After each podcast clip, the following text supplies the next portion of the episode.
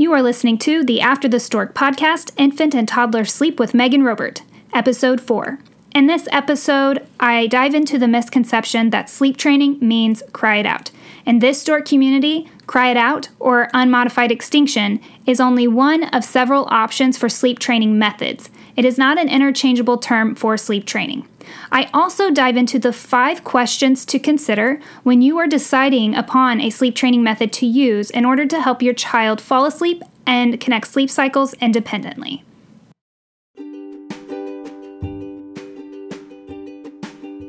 Welcome to the After the Stork podcast, Infant and Toddler Sleep with Megan Robert. That's me, creator and host.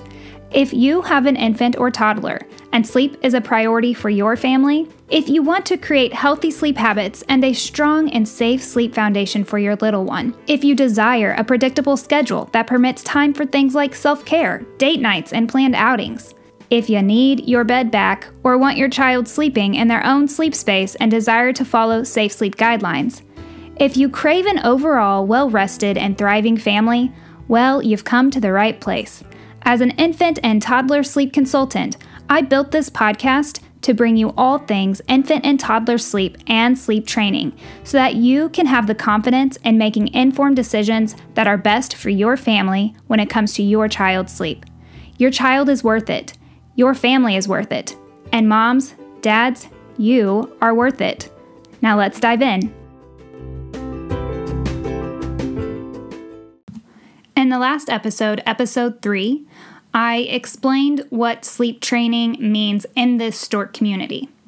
One of the common misconceptions when it comes to the term sleep training is to automatically believe that the person referring to sleep training means cry it out. I see this in Facebook groups where parents are reaching out for support, stating that they are sleep training, and the moment that their post hits that screen, someone automatically assumes that the individual is referring to Cry It Out or CIO as you will see it written. Or when someone is just talking about the fact that they are sleep training their child, it's assumed that they mean they are using the method of Cry It Out. So today's episode is all about debunking this myth that sleep training means cry it out. Basically, I'm going to explain how we and the stork community define cry it out and how to go about choosing a sleep training method, cry it out or otherwise, if one of your infant or toddler's culprits for sleep struggles is the inability to fall asleep and connect sleep cycles independently.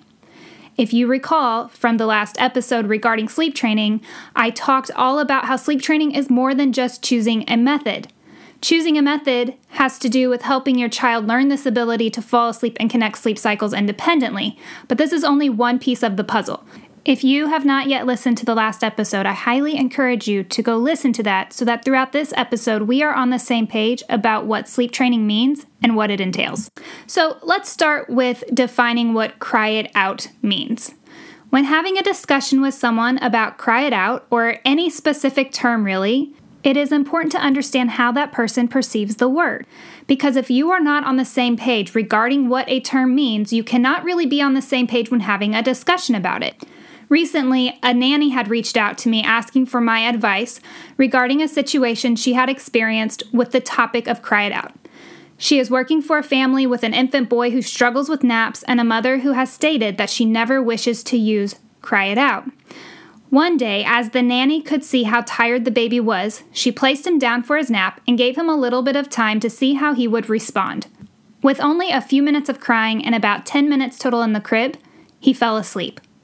Believing that this was a success, the nanny texted the mother to share. But much to the nanny's surprise, the mother was not happy to hear this and responded with a reminder that she does not want to ever use cry it out. This left the nanny confused as she believed she had followed the mother's wishes and was only sharing a win about nap time. This conversation got me curious to hear what my audience in the stork community thought about this. So I shared this story on my Facebook page at afterthestork.megan. You can follow me on Facebook and Instagram. But I asked my audience, I, I shared the story and I said, in your opinion, was the nanny going against the mother's wishes and using cry it out? Or do you think the nanny was doing her job to help the child get the sleep that he needed? To some people, yes, the situation was cry it out. But to most of my audience, anyway, the answer was no, Absolutely not. So, if you're going to be listening to this podcast, again, a common theme you'll find is I want us to be on the same page about what we mean when we use certain terms. So, first, what does cry it out mean?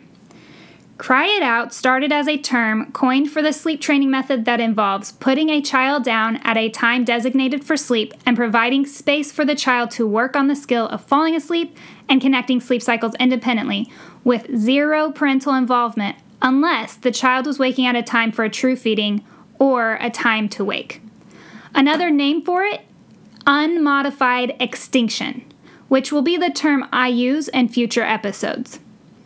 Cry It Out or unmodified extinction is just one of several sleep training options for how parents decide to respond or not respond to their children during a time for sleep when helping to master that learned skill of falling asleep and connecting sleep cycles independently. However, somewhere along the way, cry it out became a common term used when referring to any crying that might occur during a behavioral sleep intervention, aka sleep training and it received a bad rep with the false idea that it will damage a child. But more on that in a future episode when we debunk that myth. Unfortunately, I've seen the term used in this way to instill fear and shame and guilt to those who are either considering sleep training or already going through the process, or maybe have already successfully done sleep training. Now, I fully support parents making informed decisions best for their children and families. If someone does not wish to sleep train, I would never want to push it on them. However, I do not support scaring or shaming parents who are considering sleep training if it is right for them, especially if the person does not understand what sleep training truly entails, as I have explained in episode 3 of this podcast. What is best for one family does not make it best for another. I know there are many parents out there who fear sleep training, but would not if they knew the truth. I know this because I have worked with those families. I have worked with those parents, and I have seen how important changing their sleep situation was for their entire family. But with the loosely used version of Cry It Out as an interchangeable term for sleep training, many parents are left believing that it is the only option and that it will harm their child. So they go on suffering much longer than necessary due to semantics. And this Stork community, when I use the term cry it out or unmodified extinction, I am using the term as the first definition. One option of many when it comes to choosing your level of parental involvement when sleep training. The fact is that you actually have numerous options to choose from when deciding on the sleep training method you would like to implement. Each method falls somewhere on a spectrum of parental involvement, ranging from no involvement to high involvement. No involvement includes zero parental involvement during the onset of sleep. Cry it out or unmodified extinction is the only method in this category. Little to medium involvement includes but is not limited to Ferber or graduated extinction, timed checks, the sleep wave. High involvement includes the presence of a parent during the onset of sleep. It includes but is not limited to methods such as camping out, the sleep lady shuffle, and pick up, put down. I have only mentioned a handful of options here, and if I am being honest, so many exist that I do not even know all of the options out there. Choosing which level of involvement will depend on a few factors. I would suggest that you reflect on the following five questions before making a decision. 1. Which level of involvement will be best for your child's personality and age? For example, I do not suggest cry it out or unmodified extinction for older children or children out of the crib. I would suggest something like the reverse sleep wave or the sleep lady shuffle, in addition to hosting a family meeting to set up expectations for all involved, being intentional with your daily conversations and routines, and the other components necessary for sleep no matter the age, as discussed in episode 3 when I define sleep training and everything that it entails. My acronym, Ezra Plus. I'll include the link to that episode in the show notes. The second question I would suggest you reflect on is with which level of involvement are you most comfortable using? If you are not comfortable with cry it out or unmodified extinction, you do not have to use it. You have options. Question three which method fits into your current situation. Perhaps camping out would be the best option for you. It makes you more comfortable. It's an it's a method that you would rather use. But it's a method that works for someone who doesn't have other children to look after or someone who isn't working from home.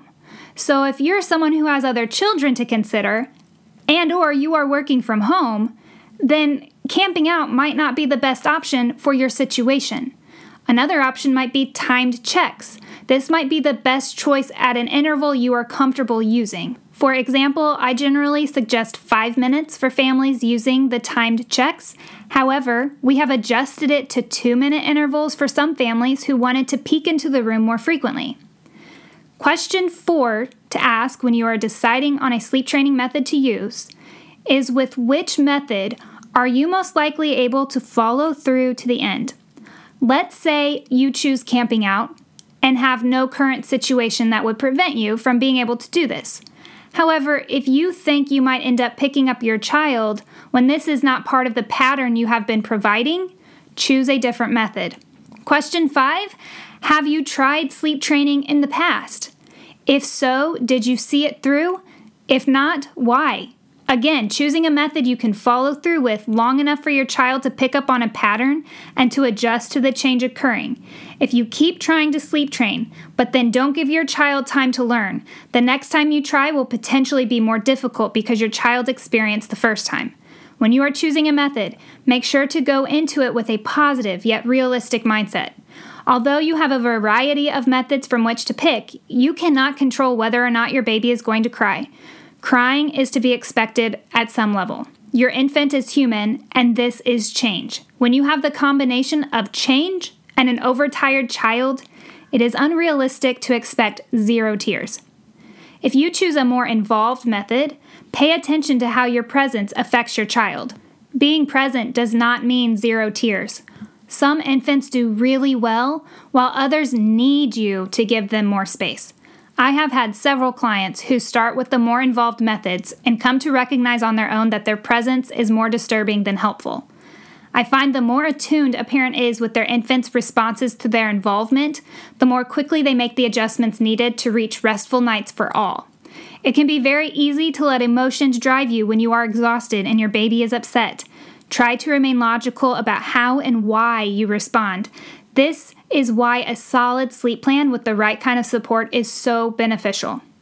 So, there you have it five questions to reflect on when choosing your level of involvement, aka the sleep training method that you will choose to use while helping your child to fall asleep and connect sleep cycles independently. I believe the term cry it out is tossed around too loosely leaving parents believing it is their only option when it comes to working through infant sleep struggles. And with it having an invalid yet bad reputation of damaging children, it can scare a lot of parents away from sleep training altogether. But as I explained in episode 3, sleep training, that is, achieving healthy, quality sleep for your baby, is not just about which method you choose. You are going to hear me say this so much throughout this podcast's episodes. Sleep training is so much more than that. It requires that all key elements necessary for sleep are in place. If you choose a method, whether it be cry it out or not, and are missing other key elements, your child will most likely continue to struggle with sleep and you'll feel a false assumption such as sleep training doesn't work. My child doesn't need as much sleep as others. My child can't do it. For this exact reason, I encourage you to create a sleep plan prior to implementing any sleep training method so that you take into consideration all of the pieces of the puzzle to decrease the amount of tears and time sleep training could potentially take to see success more quickly. Get a copy of my freebie, The Five Key Components to Consider in Every Infant and Toddler Sleep Plan. I will include the link in the show notes. This document explains the five areas that I evaluate for every single child's sleep. Don't drag on months or years without sleep if you are ready for change. Cry it out or not, there is so much more to sleep training, and you have options. Don't avoid achieving the sleep that you need. Don't live in fear of sleep training because of the naysayers. Armor yourself with knowledge and do what is best for your child and your family.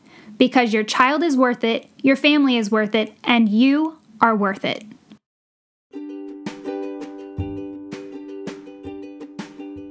Thanks for tuning in to the After the Stork podcast. Be sure to subscribe, rate, review, and share this podcast. By doing all of those things, you can help me to reach more families in need of guidance with their little one's sleep. And if you don't already, follow me on Facebook and Instagram using the handle afterthestork.megan. That's after the stork.m-e-g-a-n. And if you desire support with your little one's sleep journey, you can reach out to me directly on either one of those platforms.